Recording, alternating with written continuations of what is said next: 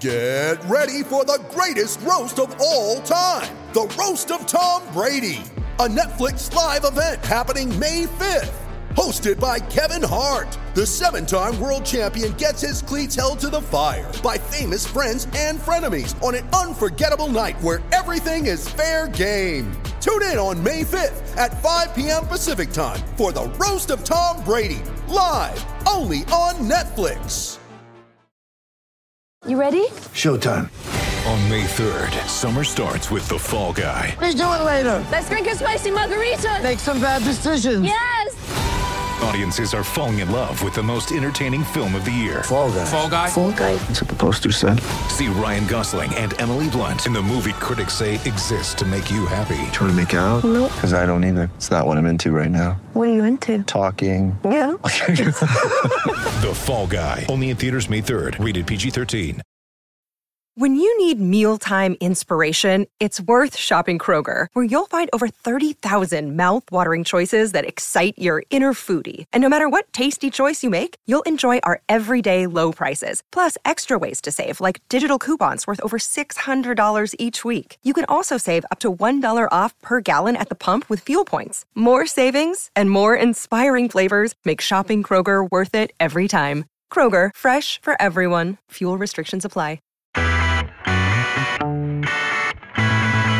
Welcome to another edition of Advantage Connors. And boy, do we have something special in studio today.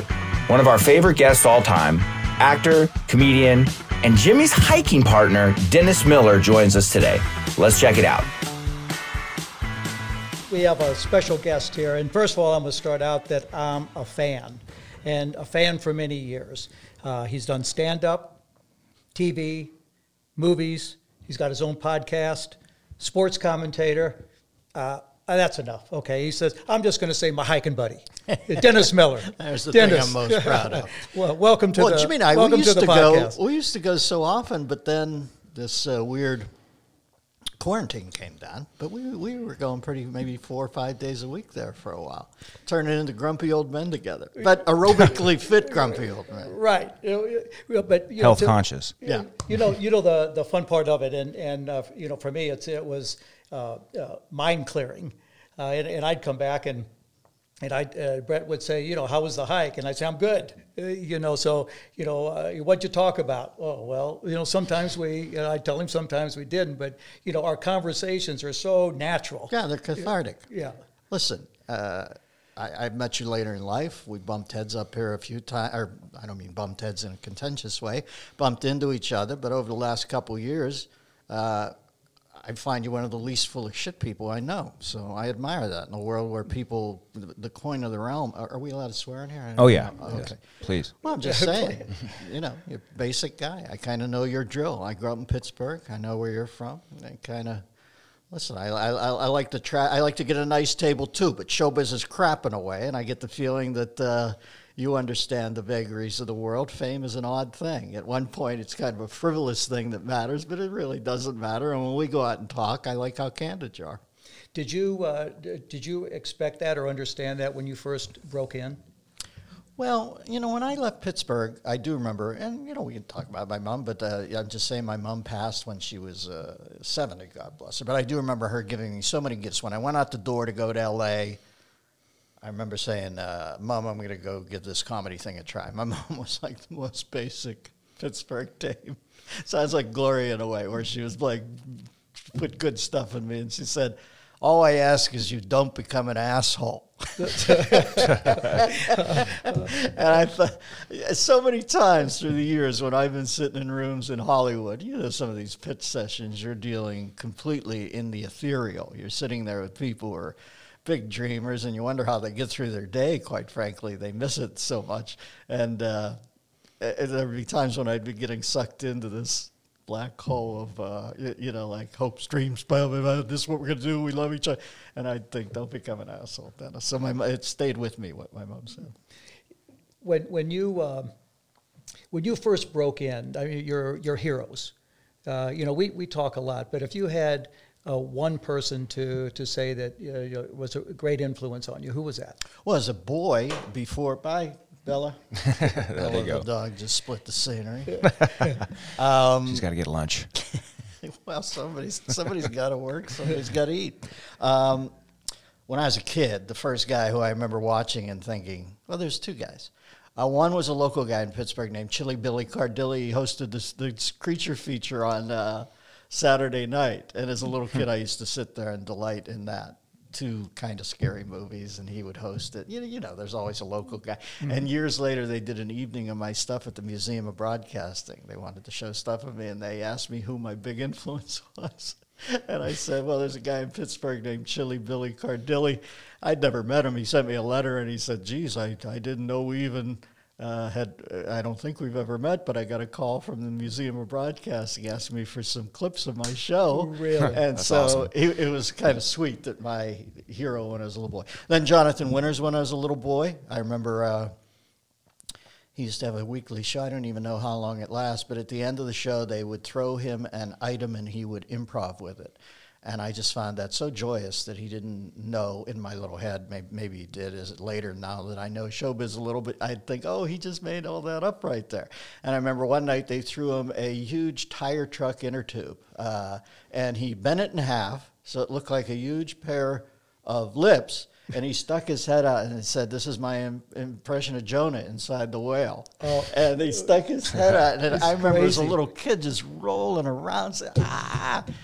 Now you know we've met John, or Right. God rest He's his a neighbor. soul, but Yeah, he's, he's our up neighbor. neighbor, Yeah. right? So years later, much like when I'm hiking with you, and I think just can't believe this is Connors, but when I'd sit there and have breakfast with Jonathan, and he'd do all those Wow. weird characters, and I'd say to him, "Do you remember doing that the inner tube thing?" And he said, "Nah." And I thought sometimes it's more important to the little kid watching than it is actually to the guy doing it because he didn't Right. remember that, but it stuck in my head.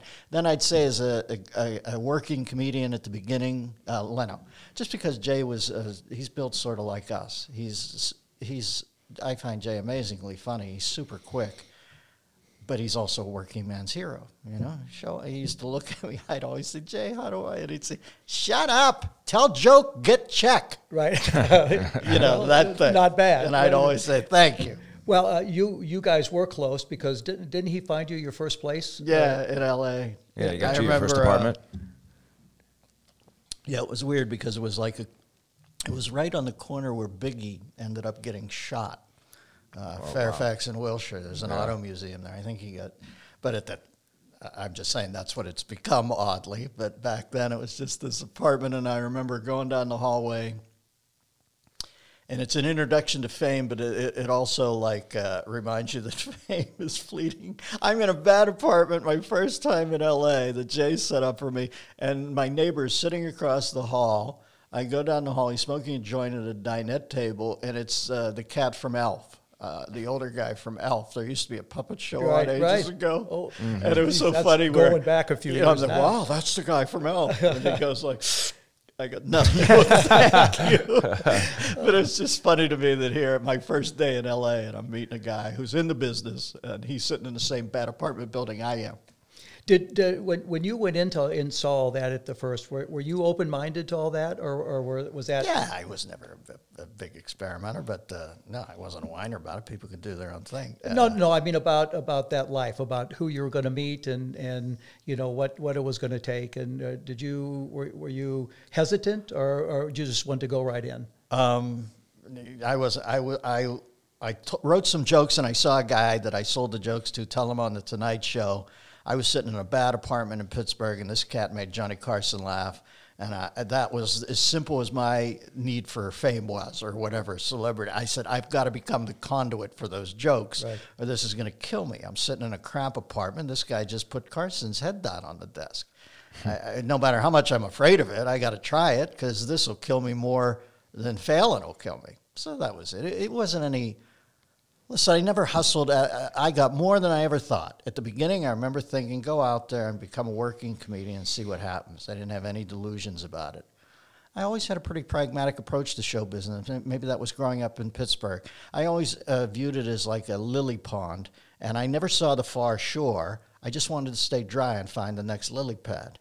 So that was my approach to show business. Not hesitant, because God knows once you move from Pittsburgh to LA, you're not being that hesitant or reticent. You're trying it.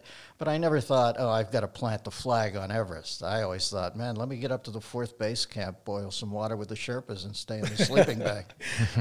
That sounds pretty good. You, Yeah, you, I'm okay. That's not so bad.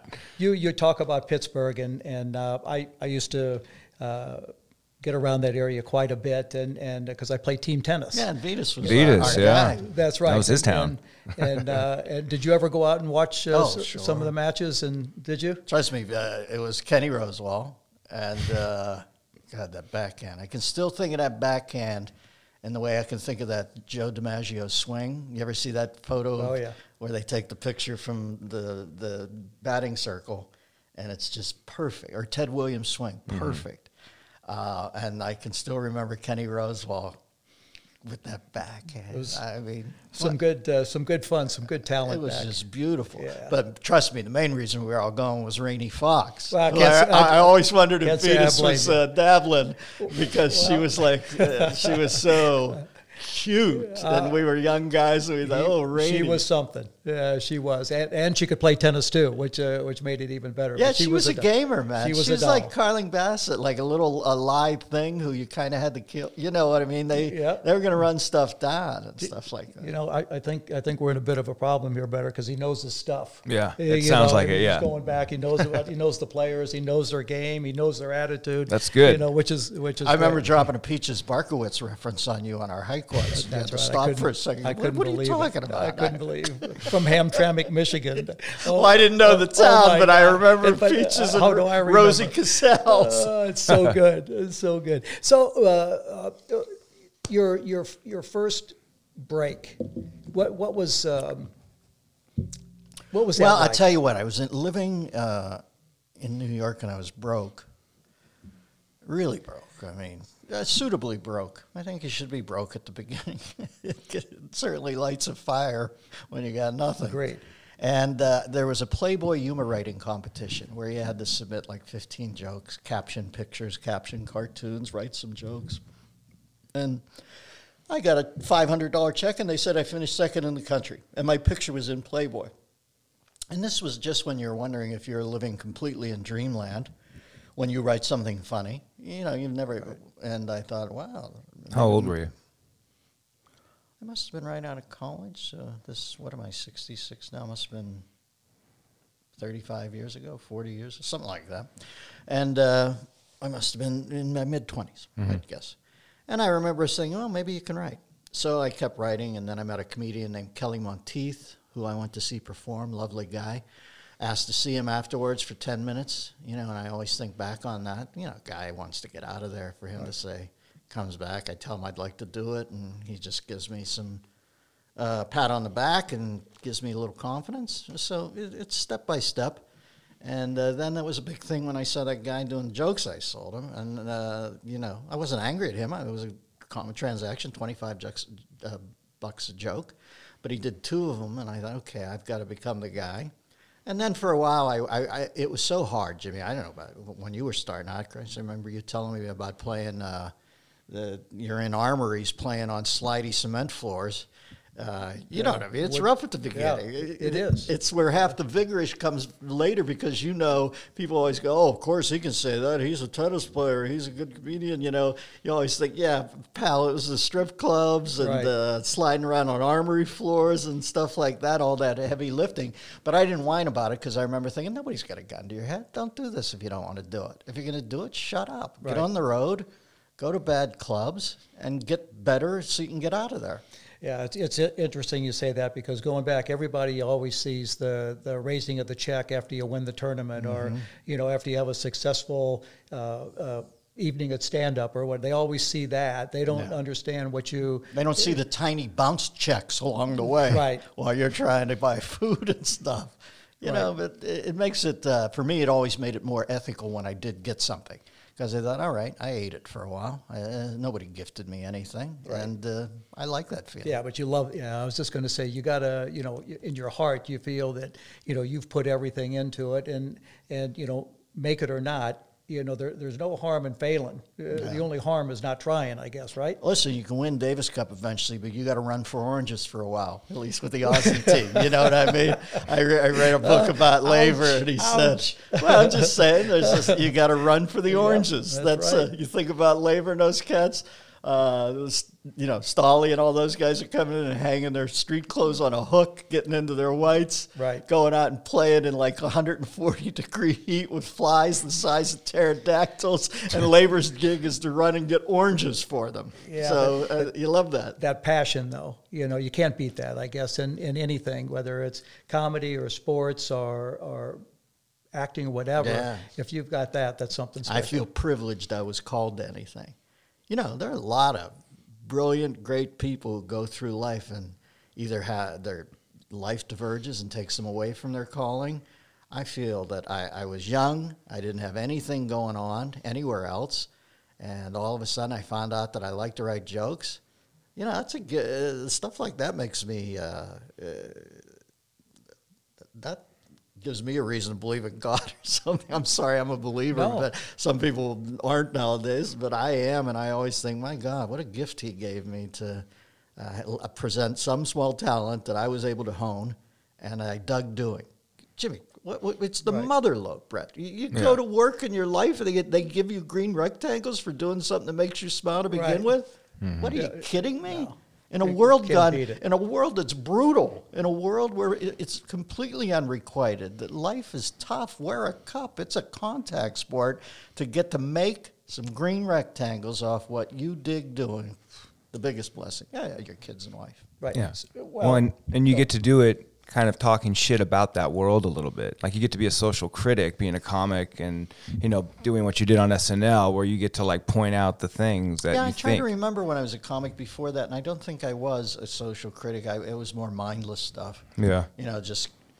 But once you get that gig, Yeah. you're lucky to get any sort of space in their head, and they think of you as a topical comedian. It kind of, I never, you know, people always say, "Did you want to get pigeonholed?" As, yeah, I'm glad they pigeonholed me as anything. Right. What? There's like hundred thousand people trying this. How many get out of the? How many get off the pad? They're talking about Two, you. right? three. I mean, I, I was happy to do whatever they wanted. Talk about uh, uh, Saturday Night Live. Talk Well, about. uh, like Balateri's camp, brutal, Yeah. How did you get? just tough. yeah. You know what I mean? sure. And uh, favorites, all that. Don't whine. That's my big remembrance of that. Don't be a whiner. Uh, shut up. You got to be on Saturday night. You can whine your way through the week and make it all drama. You can shut up and write jokes. If you're not funny for two to three weeks, you're either going to be co-hosting the news or not hosting the news. Man, it gave me rhino skin. I went in there, I believe, a, a bit of a pussy, and I came out. I was steeled in the fire. That is a tough gladiator camp, man. And I dug it. I don't want to make it sound like all Sturm and Drang. You, you can't believe you're on Saturday Night Live, but nobody wants to hear your problems. Right. Uh, We go on at 11:30 Friday. You've got 10 minutes, Dennis. Uh, you got to introduce two guests, so you're down to six. How funny you want to make those six? Because if they're not funny enough, you don't have six anymore. So I, it, it steeled me. Yeah, and and uh, the group that you were on with. Talk about that. Killers. Well, the first year was weird. We had a, it was like the St. Valentine's Day Massacre the first year, and it was with very talented people. But I don't know that they mixed. Randy Quaid was on. Randy was a genius. So funny. And a great actor. Robert Downey Jr. became the biggest star in the world. Anthony Michael Hall from 16 Candles and all that stuff. Um, Joan Cusack, who ended up being nominated for an Oscar. You're talking about uh, Danitra Vance, Terry Sweeney, the first openly gay guy on Saturday Night Live. We had a good crew, but it was listen, man. You need that Tinkers, Devers, to Chance thing, turning the double play or something. You need cohesion. There's got to be somebody who sets the table for Joe Morgan and Johnny Bench in the three and four hole. You know, there's got to be guys, who, Davey Concepcion and Right. cats who get on, and we didn't quite have that. So a bunch of guys. It was a bloodbath at the end of the first season. I think they kept Lovitz and I and Nora Dunn. But then the second season, all of a sudden, uh, Lorne gets more actively involved again. He takes it back from Franken and Davis, who were the producers in my season. Lorne was there, but more in an executive producer guys that first season. Lorne takes over. All of a sudden, I'm seeing Phil Hartman. You're seeing Dana Carvey halfway through the season. You're seeing Mike Myers, who's this kid. Uh, then you're seeing Jan Hooks, and you're just thinking, man, he's turning this into the 27 Yankees. This is Murderer's Row, man. Uh, the first time I saw Phil, I remember it was an audition, and Lorne liked us to be in the audition. Now, listen, I was a comedian who told jokes and did update. I tried to stay out of the sketches because I'm okay at it, but I'm not. It's not my forte. Plus, you have to stand around and block for four hours in the sketch, and you're never going to be the lead guy in a sketch. I just wasn't that good at it. So I dodged them. I'd go around to writers and say, "Get me out of that, man. I just want to. I want a DH here. I want to pick a rock song. I want to kick updates ass, stay out of the way, and, you know, do it that way." Right. So that second year when uh, Phil came in, they've got me sitting there making judgment calls on these guys auditioning, and, and I watched Phil Hartman's audition. I just said to Lorne, I said, I can't sit here, Lorne. I said, this feels, I shouldn't be in judgment of this cat. This cat's a genius. Right. Yeah. You know, Phil had eight minutes. He had like four characters. They were all locked in tight. They weren't all famous impressions, you know, which is a little easier to do, you know, to do a character that's fully formed where you feel like you're watching an impression of a, of a persona you've yet to meet but know, kind of. That, was genius. And then right after him, and Lorne said, oh, quit being, just, just stay and watch, Dennis. Carvey comes in. Carvey's like, wow, isn't that special? I go, Lorne, I'm feeling an idiot. dude. I can't stay here. So I split. And he's like, go ahead then, quit whining. But I just said, I, I don't feel right telling you what I think of these guys. Yeah, but that that kind of laid the the groundwork for you know from when was that eighty five? You know, Jimmy, honest to God, I don't even know. Probably I mean, something like 86, 7, something like that. something like that. You know, my kids asked me when I was on, you know, or and I know I was on for six years. I know it was in the '80s, but I don't. You know, I'm one of those guys. When I got it, I didn't. I. I was so uh, into doing it well that I kind of missed some of the uh, signposts. I, I get was it. in there, brother. I was shoveling coal into a speeding train, man, just Right. trying to keep it going. No, but but my, my point though, Dennis, was I mean, all those guys that you were with kind of laid the you know the the path and the groundwork for what was to come. killers. Those are killers. I mean, listen, everybody. I I- I know Billy and uh, Danny love their cast as they should. I love that cast. I'm sure Will Ferrell and yeah, everybody Yeah. loves their own. But I'm telling you, I look back to be in there with Lovitz and Carvey and Myers and Phil uh, and Jan and Right. those are some killers, man. Hartman was. I love Hartman. I'm a huge Hartman fan. He was uh, he used to keep a binder. By the way, um, Phil was such a renaissance man. He he could do anything he put his head to. He did a lot of famous album covers. If you've ever seen Steely Dan's Aja, he was the photo artist on there. Wow. And Poco and America. He was a great graphic artist. Um, and uh, he used to keep a binder, like that classic grade school binder with the tabs that are yellow, blue, green. he was in like 13 things, man. And, uh, you know, he had to keep it all organized. Now, they'd cut after dress. There's a dress show, hour break, real show, and mm-hmm. they'd cut things.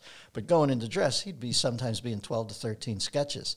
And I'd watch his notes. He'd open up and, you know, it would have little definitions of the character, where he could score, where a facial thing, where a voice inflection. Wow. I just sit there and go, Right, I'm just going out like Larry Mahan in the Brahma Bull. You know, tie me in. I'll try to do eight seconds. Boom, boom, boom, Right. boom. Feels like a CIA assassin. It's like, you know, the day of the jackal.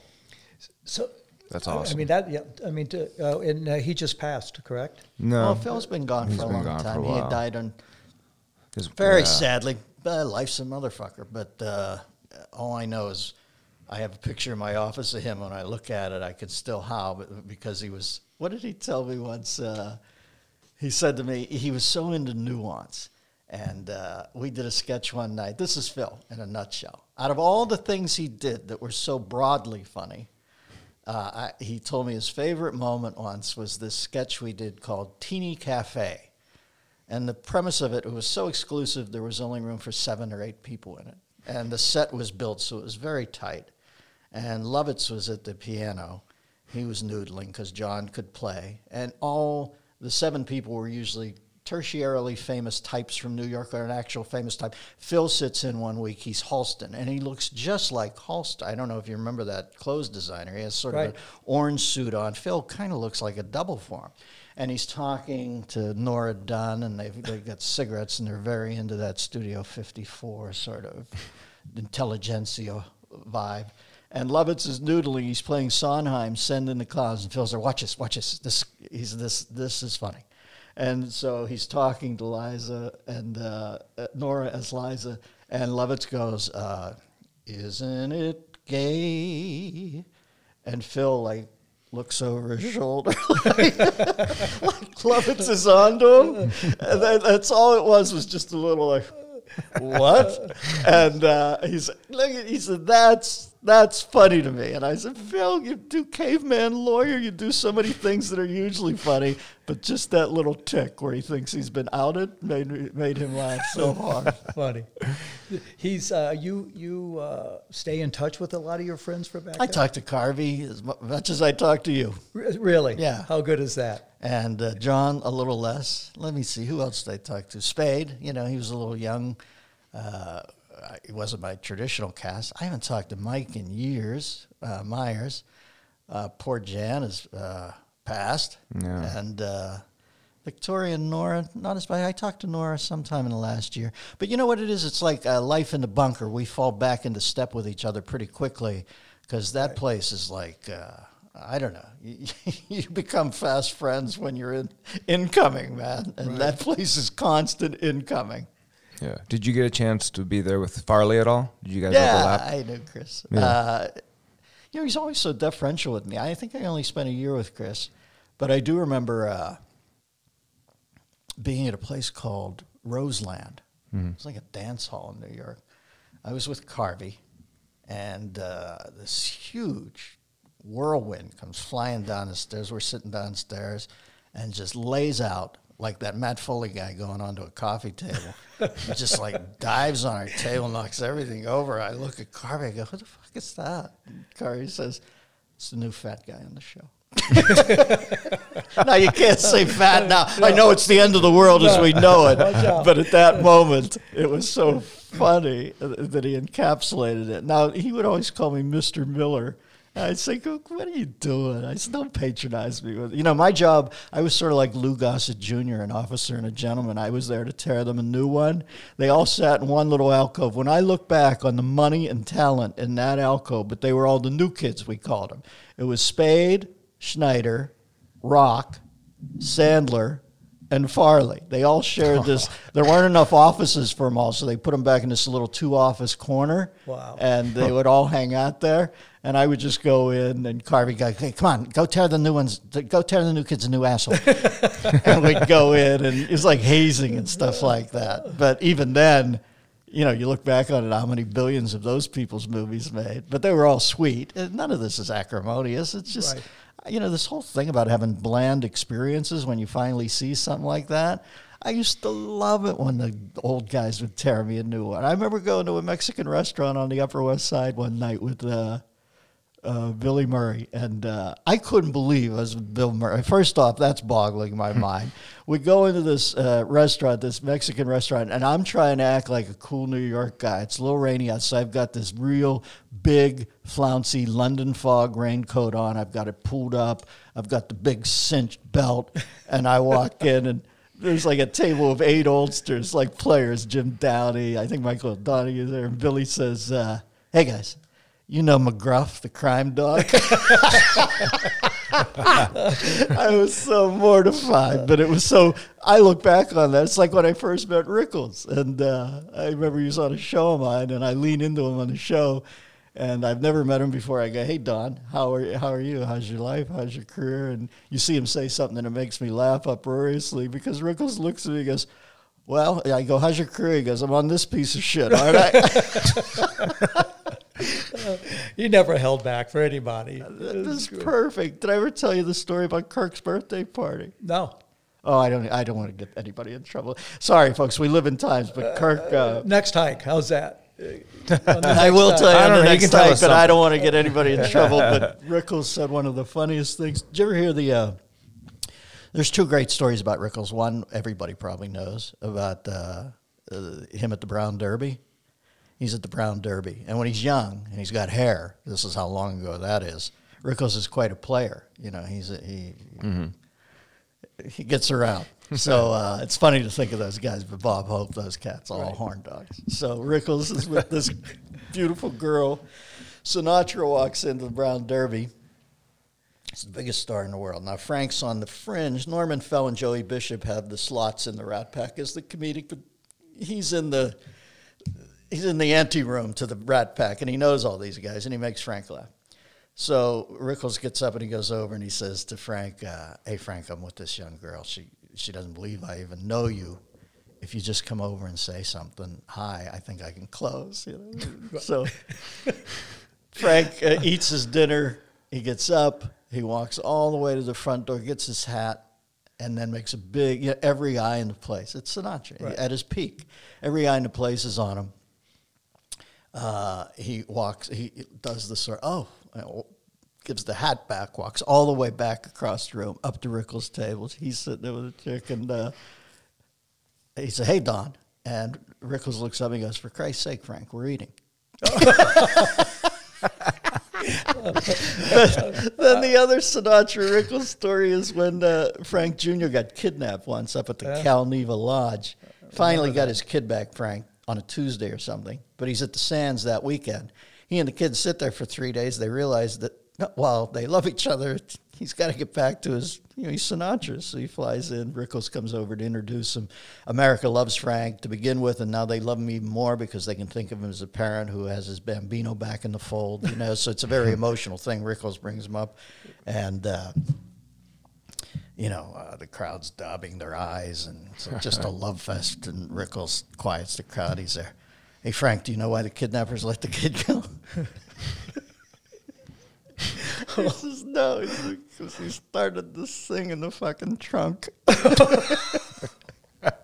Oh my god! Oh my god! I love that story. Not quite as good, uh, boys. Is that would that be around today? They couldn't get by with that today. No. Well, that's it. That, listen, Don was the last guy who could walk the tightrope, couldn't he? Right. Yeah. I saw Don say the most amazing things. No, it's too uptight now. You know that. Uh, it's, uh, geez, who do I see getting it now? Jimmy uh, Jimmy Fallon, one of the sweetest guys in the world, I guess. Evidently, twenty years ago on SNL, he played Chris Rock, did a spot on Rock, but it was in blackface. Right. They're, they're trying to get a show canceled today. I was just talking to Leno about it before I came over here. They're after him. They want his show taken off the air. Uh, you know what? You saw three levels of uh, the racial inequity in this country that, to me, clearly delineated the faux from the real. To go back and say that you're so devastated by a Chris Rock impression Jimmy Fallon did 20 years ago on SNL that you can't get out of bed is bullshit to me. Uh, people calling for his head, that seems like bullshit. Then there's that mid level where that weird woman in New York, a black guy comes up to her in the park, and I don't know if you saw that Right, yeah, footage, and yeah. she's calls the police. I've got an African American guy who's threatening me, and Yeah. you know that's like mid level weird. And choking her dog, too, at the same time. And then you see the nightmare that is this black guy in Minneapolis who's a cop kneels on his neck for nine minutes Right. That's a sin. Uh, that, that, that they've got to investigate that. yeah. That has to be dealt with. But I can't take Jimmy Fallon under the same heading as all that. Obviously, there's serious abuses in the world. There are things that break your heart. There are things, indeed, I refer to them as a sin, certainly a crime. Why was that comp on that man's neck for nine minutes when he's saying, "I can't breathe"?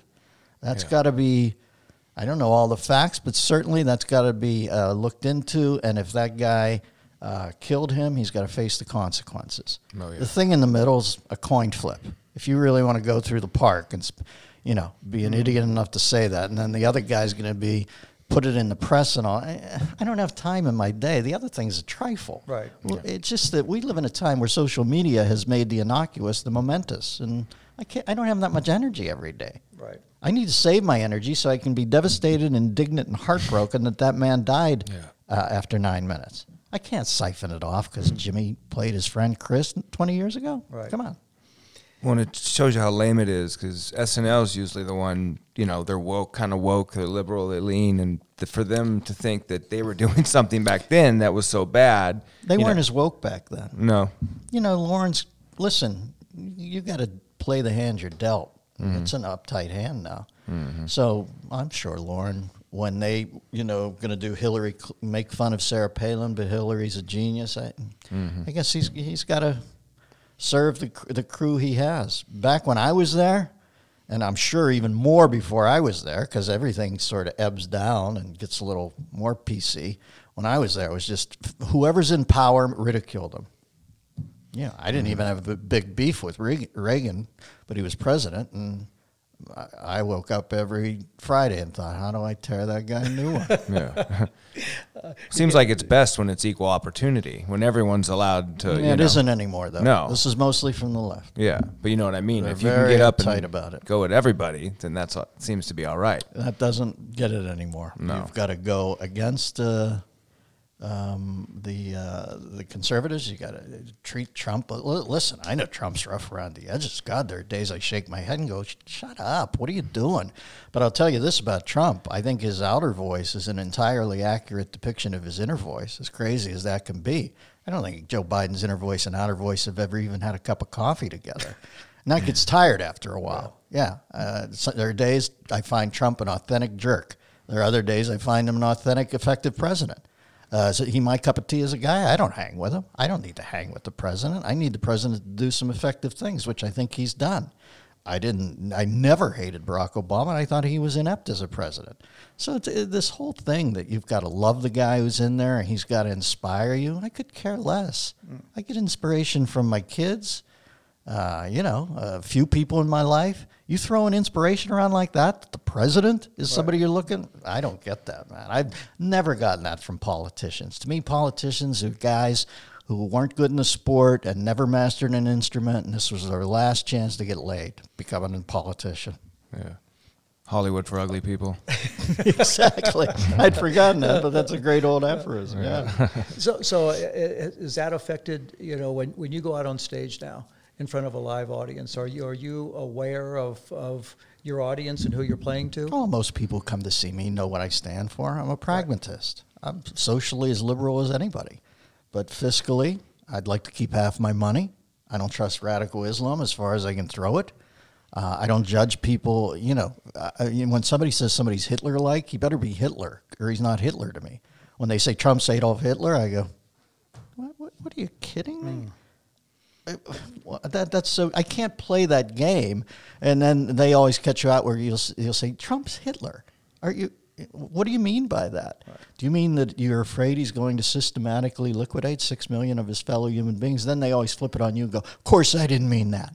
And I always want to say, "Well, what other personal peccadillo are you referring to here? Like the bad mustache or the shitty house painter reviews on Craigslist? What are you talking about?"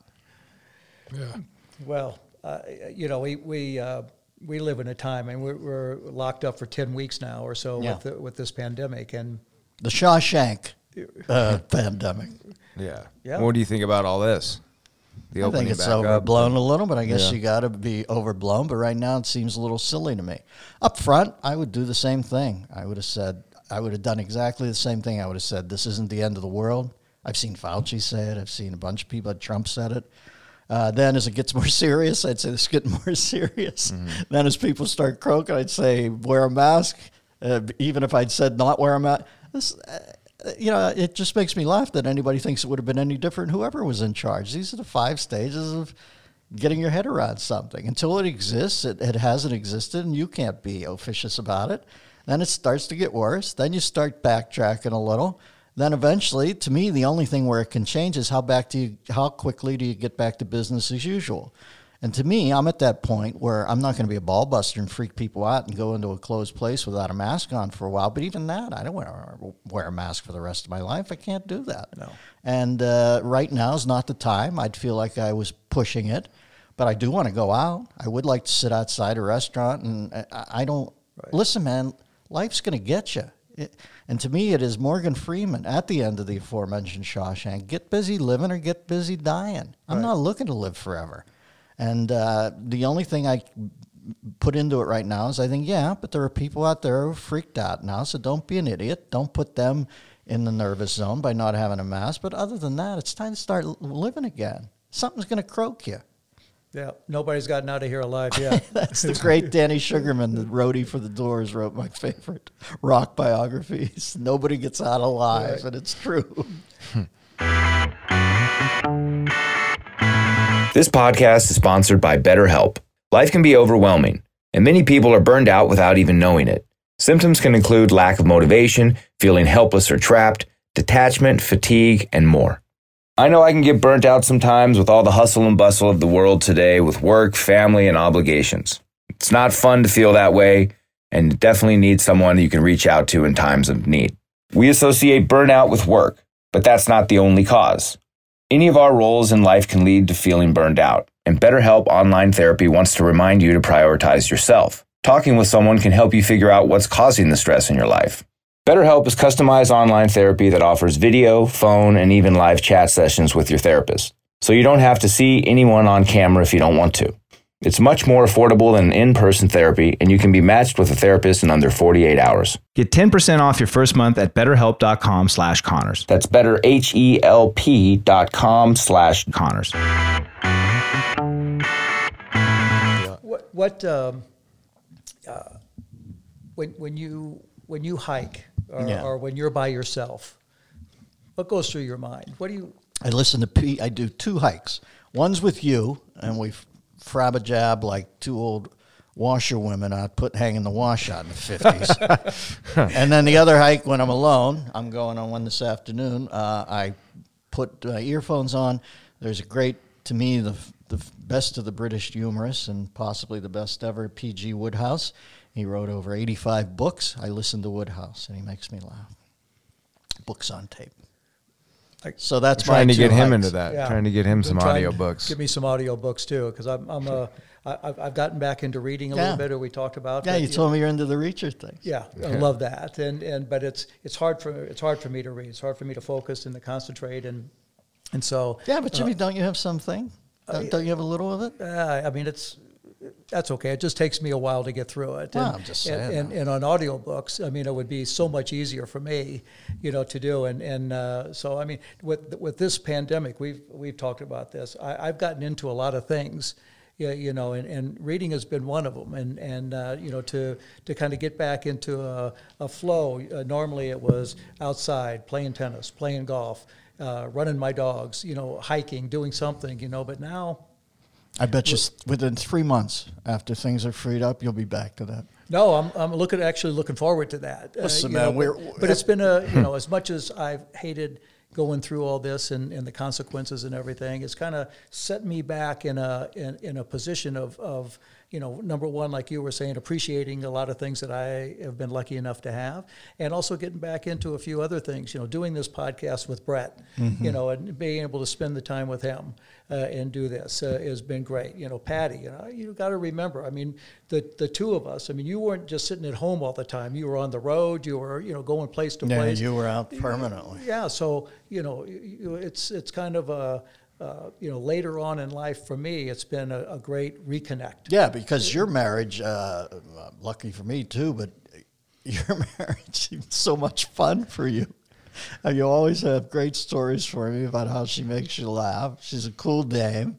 You know what I mean? It's like you're you're on a permanent date, so I can see why you dig spending. You know, when I heard we got a quarantine, I remember thinking, "Well, I'll be fine. Jimmy will be fine." I dig being with my wife. Yeah, yeah. It, it's you know, I, I done. Our daughter uh, Aubrey lives down in Florida, so we have we haven't seen her for uh, over three months.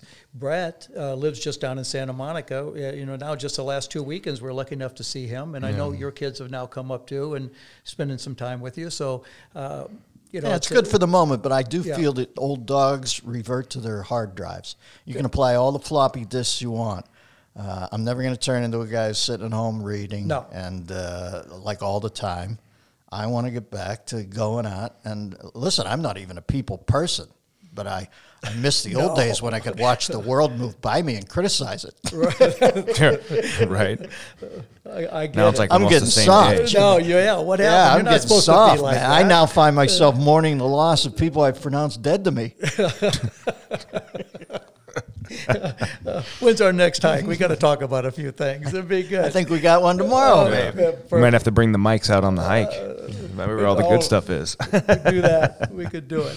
Well, we we pass. Uh, uh, you know, when we hike, we pass a lot of people, and and uh, you know some you know, and and uh, you know some we don't. But you know, it's it's it's been interesting. You know, when they look up and they see you.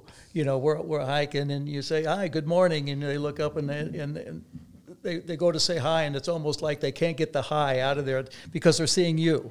Yeah, and Oh, yeah, geez, I mean, I, I, that, Jimbo. I, Oh, I shouldn't I'm- call him Jimbo. yeah, that's okay. It's all right. That- What, that's- what- that's the- He's only put the sword on like five shoulders for that call. Right. Who are, who are those people? You're one of them. That's All right, okay. thank You're you. one made it. You made I the made the VIP club. You know, but but but it's it's interesting to see uh, you know a reaction to you know and you live in this town. Yeah, you know, but I don't go out, Jimmy. People don't know. I, I'm, I, honest to God, I'm, I'm not standoffish. I'm reticent. I, I, I'm, I'm not. A, there's no ego about it. I'm shy with people. And I, you know, I remember leaving a party one time. Uh, this is so funny to me. I kind of go to the parties because you're, uh, when you're invited. I don't go to a lot, but when you're invited, you got to go once in a while and just say thank you. You know that somebody. Uh, and I was there around 15 minutes. I'm always looking for an opening to split early. And I go down to the car park, and it's, it's uh, Jeff Bridges is there. It's the first time I meet Jeff. And I go, uh, brother, you got somewhere else to go? He's a, no, damn, I'm so nervous when I'm in there. He's Jeff Bridges, for God's sake. The dude. He's, The dude. he said, it's work for me, brother. He's, I'm so scared, you know, that I'm going to, and I, I'm sort of like that. It's work. Uh, you know, and I don't mean work in a feigned way that I got to get. I like getting along with people. I'm just saying I'm always feeling like I have to tell a joke or something. Right, or, uh, on- on all the yeah, and it gives you a headache after a while. What if you weren't doing this? What would you do? You you were you commentated. You were a commentator for Maybe a shrink. I you don't know. yeah, when I was young, I, You you know, hike for a while me, I wanted You to be my a shrink. shrink, you're right. Yeah, but uh, you mean occupationally or what? what yeah, I- you did commentary for the NFL for, Yeah. for a couple of years. And Well, listen, people always go back to the NFL and they say, uh, first off, it's a freak zone that I got hired. I, I had never been to a football game. I, I'd been to college football, but I, I live in Pittsburgh, man. You got to be on a waiting list to get into a Pittsburgh Steeler game. I'm not going down at 5:30 in the middle of the winter in Pittsburgh to get a Duffy Square ticket like you do with a Broadway theater. You remember you used to go stand at that tickets joint? I'm not doing that. It's- uh, Plus, they're all on TV at home. So I, I, I watch the Steelers a lot. But all of a sudden, um, I get this call. You want to audition for this? I go out. I remember I had a funny. I was making Al laugh a lot. We called this game on a big screen out in North Hollywood, and it was the uh, there was a flea flicker in the game. And up to that point, we'd just been laughing our asses off, you know. And I thought this is a lark, just to have fun. But uh, they were on the forty-yard line. Let's say it's the Tennessee Titans are on the opposition's forty, maybe even the thirty, and they run a flea flicker. And now I can see they're trying to see if I know anything about football. So Al says, What do you make of the call there, Dennis? And I say, Well, you know, Al, if I'm going to run a flea flicker, I'm going to run it on the other side of midfield because the guy's got to escape. Even if they bite on the fake down here at the 30 to catch up to the guy, he's only got 20 yards before he runs out of bounds. So you kind of. You can get back there pretty quickly. It wasn't the most salient point, but at least looked like I was thinking that I said I would only run the flea flicker on the other side of the 50. And I remember Al looking at me and giving me a thumbs up. Two days later, they call like, "You want to do Monday Night Football?" I'm thinking, well, "This is going to be a tough. This this might be a suicide run." Right. But I'm, I said I'm willing to plan it on the carrier deck. But I remember thinking it's such a secular world. You're the third guy in the booth. Hmm. You've got to come in at the end with eight seconds. Al's the best who ever did it. Fouts's in the Hall of Fame. I remember I, I did think about it for a second. And then I thought, oh, for God's sake, so it's Monday Night Football. You should go try that. I got a call from Sports Illustrated. I don't know how many you have. What are you, like 10 in or something? But they said, do you want to be on the cover? And I said, no, I don't want to. Be, I would not sit for the photo or do the interview. I said, uh, I'll look like a fool. I could suck at this. I don't want to be on the cover of Sports Illustrated. They took an old picture of me. it's a me. good call though. For them to call you like that was pretty. Uh, But I passed, Yeah, and I I. I, got the best of both worlds. All of a sudden, I'm on it, and I feel ethical with myself because I didn't. Yeah, yeah. Where do I show up? And you know, I said I might suck at this, pal. So my head was in the right place. Now, after two years, when they uh, whacked me because Madden wanted the job, I remember when they called me to whack me. I, I remember thinking I wouldn't say this to him. I don't want to debase myself to that point. I would. I was thinking I, I would have whacked me too for Madden. for Christ's sake, he's the best color man who ever did it. Al's the best play-by-play guy in my book who ever did it. It's that's the way the world works. If I'm ever in L.A. on any given night and I want to do stand-up comedy and I go into the Improv and John Madden's on stage, they better haul his fat ass off too. That's that's the way the world works, pal. So when it was time to take the bullet, I was like G. Gordon Liddy. What corner do you want me on when you take me out? I don't want innocents getting hit in the crossfire. But for two years, it was a lark. But I, I couldn't take it as seriously as some. You know, when they'd sit me in a room with a very nice Norv Turner, and he spent four hours on a you know, a- a Breaking off down the tackle play with a laser point. I'm like, Christ, this isn't the Kennedy assassin. What are we doing here? So, uh, you know, uh, that part of it. And looking back, I wouldn't hire a third person for that thing. Uh, Tony Romo's perfect. He's funny. He's uh, what? Up, he's got to be thirty-five to forty thousand yards in the show. He knows of what he speaks. He's cool, and he does the same joke. When you're the third guy, man, like I said, you've got around four seconds there, and I even think they shortened the time in between plays from four, 45 to 40, something.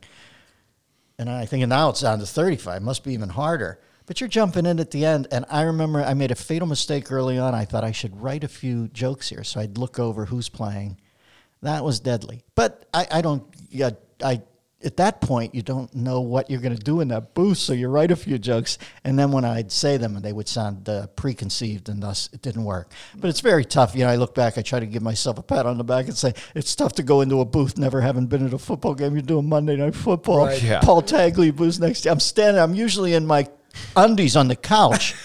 I'm standing there with Al and I hear dun dun dun dun dun dun, dun and I'm thinking, what? This is so crazy. I remember the first game we did a New England Patriot Hall of Fame game. And uh, there's a cat named Kevin Faulk who played running back for the Patriots. Scat back, like a mega type. Uh, filled uh, filled all the. They've always had a guy like that. Brown, Meggett, uh, and uh, him, and now they have another guy. I can't remember his name. The cat who caught the f- James White, I think. Yeah, all those So they always have that guy. So Al says to me on the air, he says, Meggett had minor groin surgery in the off season. I said, Al, anytime they're around my groin with a knife, it's not minor. the next day, just torn asunder. I remember thinking, I'm in trouble. I, I said, that's how my mind works. Yeah, it's a sounds like a comedian's mind, you know. But the next day, you get idiots judging you like, oh, well, that was rather profane. Yeah, but but uh, God. they made you feel comfortable though. Uh, Oh, Al, wow, we laughed our asses off. Fouts was a immense, man. Hanging with those two was beautiful. I remember one time saying uh, uh, somebody had hurt their ankle. They were wrapping it on the sideline. I said, "You know, Al, I haven't seen that much fabric used since the environmental artist Christo wrapped the Pont Neuf Bridge in Paris." You know, like real obscurity, just to get Al to laugh. And Right. uh, I say that on the air, and Al hits his sneeze button, which cuts out his voice to the home viewer, and he looks at me in the booth. He goes. Hey, what the fuck are you talking about? I hear Ohlmeyer down in the truck. He fancies himself an art aficionado, and I actually hear him say, "No, Al, Christo, environmental artist, solid reference. That's a solid reference. All right, boys, third and six. Let's get it." That's funny. Geez, you worked with uh, Don, uh, uh, Don Ohlmeyer. I, uh, uh, You remember Oh, Ohlmeyer I- was a wild man, but when I got him, he had quit well. drinking. But he was a wild Yeah, man. Well, yeah. Those early days of SN or of uh, Monday Night Football was the wild, wild west. Him and Chet Forte, God, it was crazy.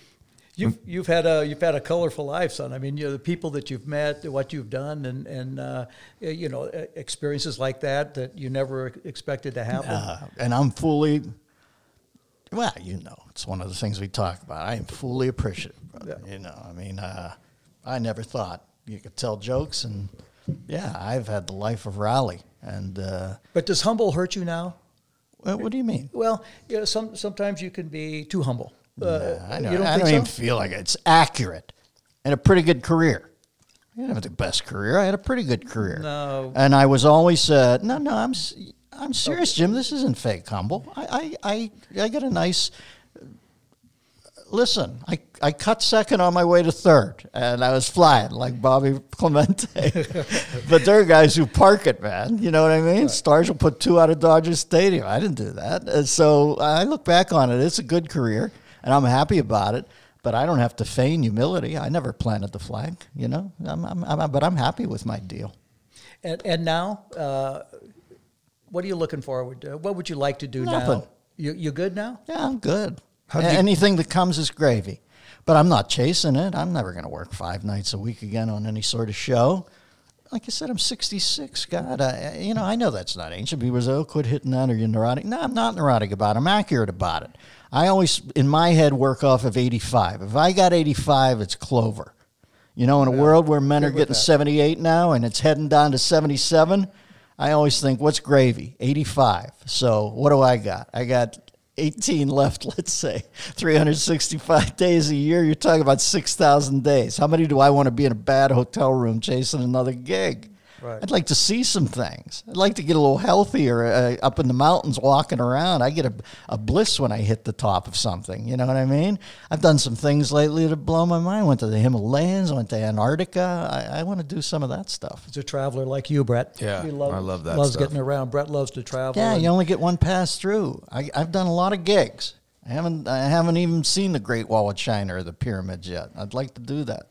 Although I don't know if China's at the top of my list right now. at the moment. That's all I need is to go over there and have a little bat loaf. By the way, if you want my recipe for bat loaf, I use a nice panko crumb and a quail egg to bind.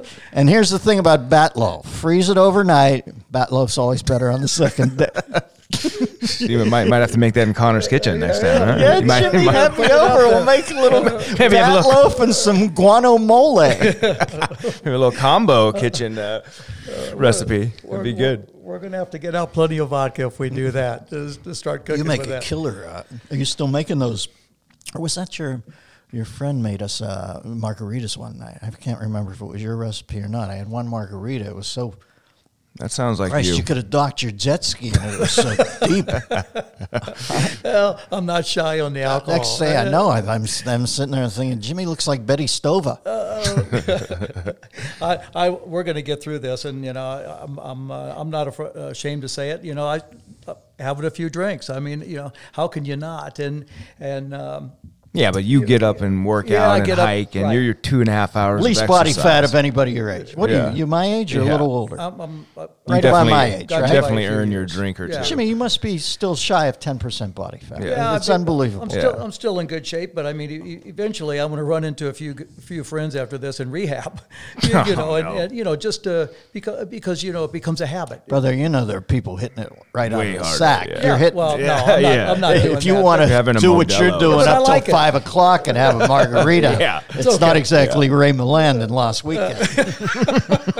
no, Don't be so hard on yourself. no, okay, I won't. Yeah. I, but I do have to get my exercise in today. That's for sure. Haven't you gone yet? Uh, No, I had an early morning. Um, Ah, dog appointment. Jimmy's always working something. had pup, had My man loves keeping his mind Yeah, agile. Huh? I, I'm going, but it was uh, it was uh, Animal Day today. You know, to uh, Bogey needed his uh, haircut, and uh, our Stevie, our cat, I thought ne- Bogey looked like Looks fresh, coming huh? on to Yeah. me, man. He looks smooth. needed to hit the vet. So Huh? you know, Usually I get out of the car and goes for my jugular. Today he stood up and kind of rubbed that Yeah, he- paw yeah, back like he's styling. like Steve McQueen in Bullitt or something.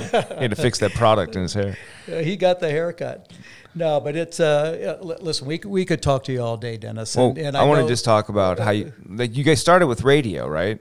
With your radio show, and then it became like a Well, podcast. you know, I was such a fan of Jimmy's. You Yeah. know what I mean? And from afar, Jimmy can be intimidating. You know, to end up growing as uh, as his friend, Mm-hmm. because you you know from afar you look at him and you go, "There's a tough motherfucker, man." When I used to watch Jimmy, I used to think you have to kill this guy. And then when you when you're out with him and he tells you the story, he talks about regretfully giving a point up to Nuke and having Nuke. You know, you hear all that stuff. I'm like a pig in slop, man. I Yeah. love stuff like that. Yeah. I used to follow tennis when I was a kid. I'd always watch. It was Bud who was great at it, but he'd have Donald Dell, and I was on the East Coast, and they'd do these Saturday and Sunday afternoon tournaments, and it was very. Uh, listen, I dug it, and you saw some great tennis. I remember watching the Bagel Twins when they were kids, Eddie Dibbs and Harold. Oh, yeah. And uh, I always loved tennis, and then all of a sudden. You're watching something new happen where I'm watching a cat who's a brawler, you know, and you're going to have to kill him. That's what I used to always think about Jimmy. I used to say, you might be you better be willing to spend five hours out there. You're going to have to f- put, put a fucking bullet into him because he's not to quit on you. So you know, to end up living as neighbors and end up being friends is great for me because I love tennis, Mm. love the stories, and I get to pick his head about stuff, and you know, it's cool. Do you still follow the game now a little Not bit? as much. Um, I got to admit, some of the niceties. Uh, you, put it this way: I liked it when the best in the world was fighting to, you know, survive in a way. You, you can be the. I think you can be the 60th player in the world right now, probably knocking off high hundred grands. You know, or you know, I mean, there's a little Yeah. less desperation to it. I. Uh, if you get to the quarters in any given tournament, you're doing okay. Uh, you know, and I used to like it when there's around 10 guys who rule the world. Remember when they all show up on the world, they've all got different colored shirts on when you're on Lamar's tour. Right. Everybody's got red and blue and green. There's like 10 guys in the star chamber and everybody else is anonymous. I used to like that Thunderdome aspect where you'd have, imagine you're like you're in the draw 16 and you've got Rosewall, you know, like Fred Stolle, you know, you're just thinking, these are the greatest, man. And so I don't know it as well as I used to. And I, I thought you started to see guys who would tank it a little earlier. I know, you know, when it's a when it's a 52 week a year season, I know it's not like the old, you don't get any time off. So I, I know guys can't push it every week. But when I think about my man, I, I think you threw down a 101 and 2 one year. Uh, maybe 100 wins and two losses or something. And I just think, 74 was, was pretty up. and you're flying in. Uh, you're not private. I imagine you're hustling it out to airports and jumping. You know what I mean? It's uh, that's impressive stuff. I used to like it when it was a little more blood sport. I'll be honest, but everything's gotten a little nicer. But I always dug the blood sport aspect of it. yeah. When there was now there's so much money, it seems like everyone can kind of be friendly. Yeah, I you wish? I could have saw Pancho more. You know, I saw him a little at the end. Remember him having a run somewhere Mm. later in life. Big strapping, you know, bronze skin, silver haired cat, salt and pepper. I remember that. I wish I could have seen this cat this day. He must have been a beast. Yeah, Pancho Gonzalez. You're talking Mm. Yeah, about. Pancho Yes. Gonzalez. But I started following it with uh, this year old man. That's when I started getting in the, the zone with it. And uh, I can remember so many of his matches that I can pick his brain about. I remember that day Manny Orantes was out of his mind. Out of his fucking Where mind. was this? It was at the Open. Yeah, he beat me in the finals of the Oh, US Rontes. Open. Yeah, I got you. I got But he you. played. You 75, got to give it to him, man. 1975. Nobody gave him anything. He played beautiful Oh that yeah, day. I mean, because I wasn't playing badly. No, Yeah, you but know. my man was hitting everything, topspin, lobs, dropping them in, just Red uh, zoning. and he could run all. You know, he had those tree trunk legs. So when I'm on a hike now, and I can say, "Hey," uh, you know, pick out a match that I remember. Yeah. You know, If you're like, let's go an extra mile, you might have to play a Rontes no, later. No, no, I don't want to do that again. I guarantee you, somewhere out there, man, he's still in the Pyrenees doing seven a day. Yeah. You, know, you know those Yeah. cats. He, he he never quit. Yeah. we uh, we we came up, you know, uh, like you. Uh, you had so many, you know, great guys you came up with. You know, same with the, you know, with my era of tennis, and you know, every era has their uh, has their stars and their specials, and and uh, you know who's the greatest and all that. And I heard a, uh, uh, kind of an interesting uh, a clip from an interview that Gretzky said. And you know he says uh, about sports, and uh, I guess it was uh, because of the Jordan um, uh, The Last Dance. the last dance and came out and said listen we you know all all athletes like to you know to talk about every business in every era uh, whether it's sports or comedy or whatever and, and sit around and, and talk about who do you think was the greatest because it's an, impossible to to really say who was uh, but but it's it's fun to sit around and just gab about it sure. you know and you know why why this how how come he wouldn't be as good as if Yeah. Comparing you know, the eras. comparing the eras, and Sure. and uh, in, in anything, and you know, you look back and then how times have changed, and and uh, Brett watches more tennis, Tennis than really than anybody, anybody yeah. because he Yeah. works uh, works for Tennis Channel and and uh, in production, and so he's you know he sees a lot of tennis and how things have changed over the the last number of years with you know the the equipment and the athletes themselves and you know their diet and the way they train and just everything, and it's it's kind of a uh, it's been fun to sit back and, and to you know kind of hear his uh, a view of uh, of of tennis. And, Well, listen, when's when's it go open? Late '60s? Was that when tennis? 68, Yeah. right? All right, where are we at now? 52 years later? In that 52 years, the cat sitting across from me from this table has won the most tournaments and the most matches. Right. And that's 52 years of me watching the Mount Rushmore times five of tennis, where you're watching 20 guys go across the sky thinking, my, I don't know if we'll ever see a comet like that again. And I know Federer's got. Listen, I love Federer. I think he's a, you know unbelievably principled, ethical guy, a great player. All I can say is I'm just talking math here.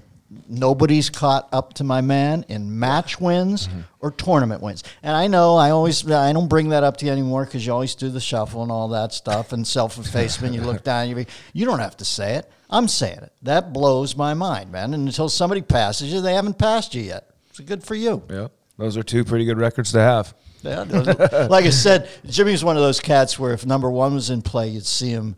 Uh, I used to love it when you'd see him in Stuttgart, where they didn't have plexiglass behind them. they'd have like fishnet. Yeah, you remember netting. those tournaments where you'd be thinking, Oh, yeah. you gotta- "What the hell is he doing?" You know, Yeah, certain guys giving away would- a trophy. You know, might as well go try and win it. But, you know, but, you know, it's, it's interesting. I mean, you, I'm sure you chased it too when you were first starting and doing whatever you could. You know, that was my. You, you talk about your life. I talk about mine the same. You know, I, I was given something special that I love to do, and and and there was nothing more fun than hopping on a plane and flying someplace. Uh, and and you know, and, and I and I want to give you a. It's kind of corny, but but uh, the last uh, Rocky movie, Rocky Balboa, when Mhm. he goes in and he and he's been retired and he fights the uh, fights the champ and and he, he and he says he, he says down deep he says uh, he says I've got something. He says sometimes I can't breathe Hmm. you know because he because he misses it so much. And and I you know I sit there and I, I heard that the first time and I rewound it and I heard it again. And it's true you know because it, it gets it's so in you that that you know when when it when all of a sudden you can't do it anymore it's not that you don't want to it's because you can't. You know age takes over. Something takes over that you don't don't uh, have the the same skills or the same whatever. But sometimes it's hard to breathe you know to that because i wake up and i say geez you know right now it's it's the end of may. I should be at the french open now. You know the french open hard should be drive yeah, is yeah, set. set. Brother, listen, there's how many billions of people have trod upon this planet. You got to be the man and what you dug Ah, for a it while. was fun you know, it was, uh, it was so you much really, fun I, For a I grab while. myself and slap myself once in a while whenever I find myself wanting for anything. What are you? Shut up! Right, For right. God's sakes, you hit the mother lode, brother. I remember you told me once you were in South America. This always makes me laugh. That uh, plus, I always love the fact that it was like Glengarry Glen Ross with you. Coffees for closers, and you'd like to make a buck. And with Riordan, you were one of the first guys who started raking it in. But you told me once you were in Chile or something, somebody fell out in either Reykjavik or Norway or something. Right. They said if you want to fly in. And you split the court. You barely had time to shower on a plane. Sixteen hours. You're hitting balls again. I can't even remember Oslo. It was like the strangest commute That's ever. Right. That's right. You're right. It was. Uh, I was in in Sao Paulo. Sao Paulo. Right. playing a tournament. and, and played uh, played uh, some exhibitions down there, and and uh, somebody uh, uh, dropped out of a four man exhibition. Yeah. Yeah. And uh, You and your guy like Cantinflas from around the world in 80 days. Right. Yeah, I Pass said- Patu. Let's get to the airport. There's a, there's a Wonka ticket up in Norway. I said, make me an There's the offer. check. It was- Ah, I love that. it was shit. so much fun, though. I mean, it, to, to, to do that, it, it- you know, I, I miss that. I still do. I'm, going to be honest with you. Uh, but uh, it, it takes its toll. You know, the guys today, you know, they, they're flying their private jets, and, you know, rightfully so, because it takes so much pressure off of them and, and allows them to, you know, to get there and to, to be prepared. But man, oh man, there was nothing like, you know, I've, sometimes I felt like uh, OJ running through the airport, you know, hopping over suitcases and people and, you know, to catch a flight to go anywhere. That's a Hertz reference. That, that's a Hertz. For yeah, yeah, yeah. I think Hertz just filed for bankruptcy. Yeah, well, you know, no. I- There you go. It- it There's a- the world we live there in. There you go, is right. Yep. But yeah, it was fun. Never, uh, never a dull moment in those days. But so, so tell, so tell me now, uh, the rest of your day. Today? You're going to go for I'm a on? Hannity tonight. I got a Oh. good solid five minutes. Got to go home and write a couple Biden jokes, but I get a good joke about Biden's been in the basement longer than the chick who got kidnapped in Silence of the Lambs. so I'm going to lead with that. Yeah, you, you heard it right here. You heard it here. Nice. first. We got the early. it's a nice opening oh, for it. huh? A uh, good one. Hey, I don't think Biden gets it. I saw him in a goalie mask the other day. It's like Jerry Cheevers when he played for the Bruins. He put the stitch marks in where he took a self-inflicted wound. So I'm going to do. Uh, I'm going to go up in the hills, and when I hike up there, I, my mind gets clear. I'll write a couple Biden jokes, come down, and then I got to shower, shave, and uh, then around 6:40 I'll do Hannity. Then I'm going to come right off and make myself a nice uh, quarantini. and uh, let's see. I don't know Sounds what I'll watch tonight. But I keep trying to get your old man to watch The Wire, and he won't do I- it. believe me, The I Wire's a love it. mind boggler. Yeah, I'll, I'll get on it. I'll get- Five I'll get to seasons, it. 60 episodes. It's loaded. Sunday night on HBO used to be Sopranos, then The Wire for a couple. And years. I never watched it then. I only watched The Wire in the last six months. It's Jimmy. It's unbelievable. It's yeah. It's it's great. It's rough, Yeah. But I know you. You God, you think Ozark's a cartoon, so this will be. Yeah. You'll like it. So good. That's It's good. So good. And how'd you get into podcasting? Do you want to talk about your podcast at all? Nah, No? it's okay. Everybody has one. There's, Yeah, yeah. there's seven million, seven billion people on the planet. Eight billion podcasts. exactly.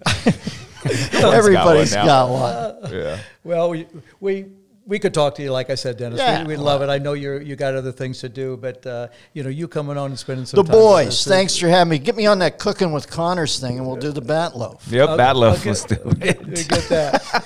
When this lets up, uh, we'll, we'll have a we'll have a little dinner, and I'll, All I'll right, do some brother, cooking. tap it out. All right. There we go. Thanks, Dennis. Thanks for joining us. Well, that's all for today. Thanks for joining us. As always, you can check us out on our new platform, Cloud 10, as part of the iHeart Podcast Network. And you can check us out on social media. Jimmy's at Jimmy Connors on Twitter. I'm Brett underscore Connors. We're ADV Connors on Twitter and at Advantage Connors spelled out on Instagram. So share this, uh, leave us a review, let us know what you think about the show, tweet at us, and uh, we will be in touch and talk to you soon. Peace.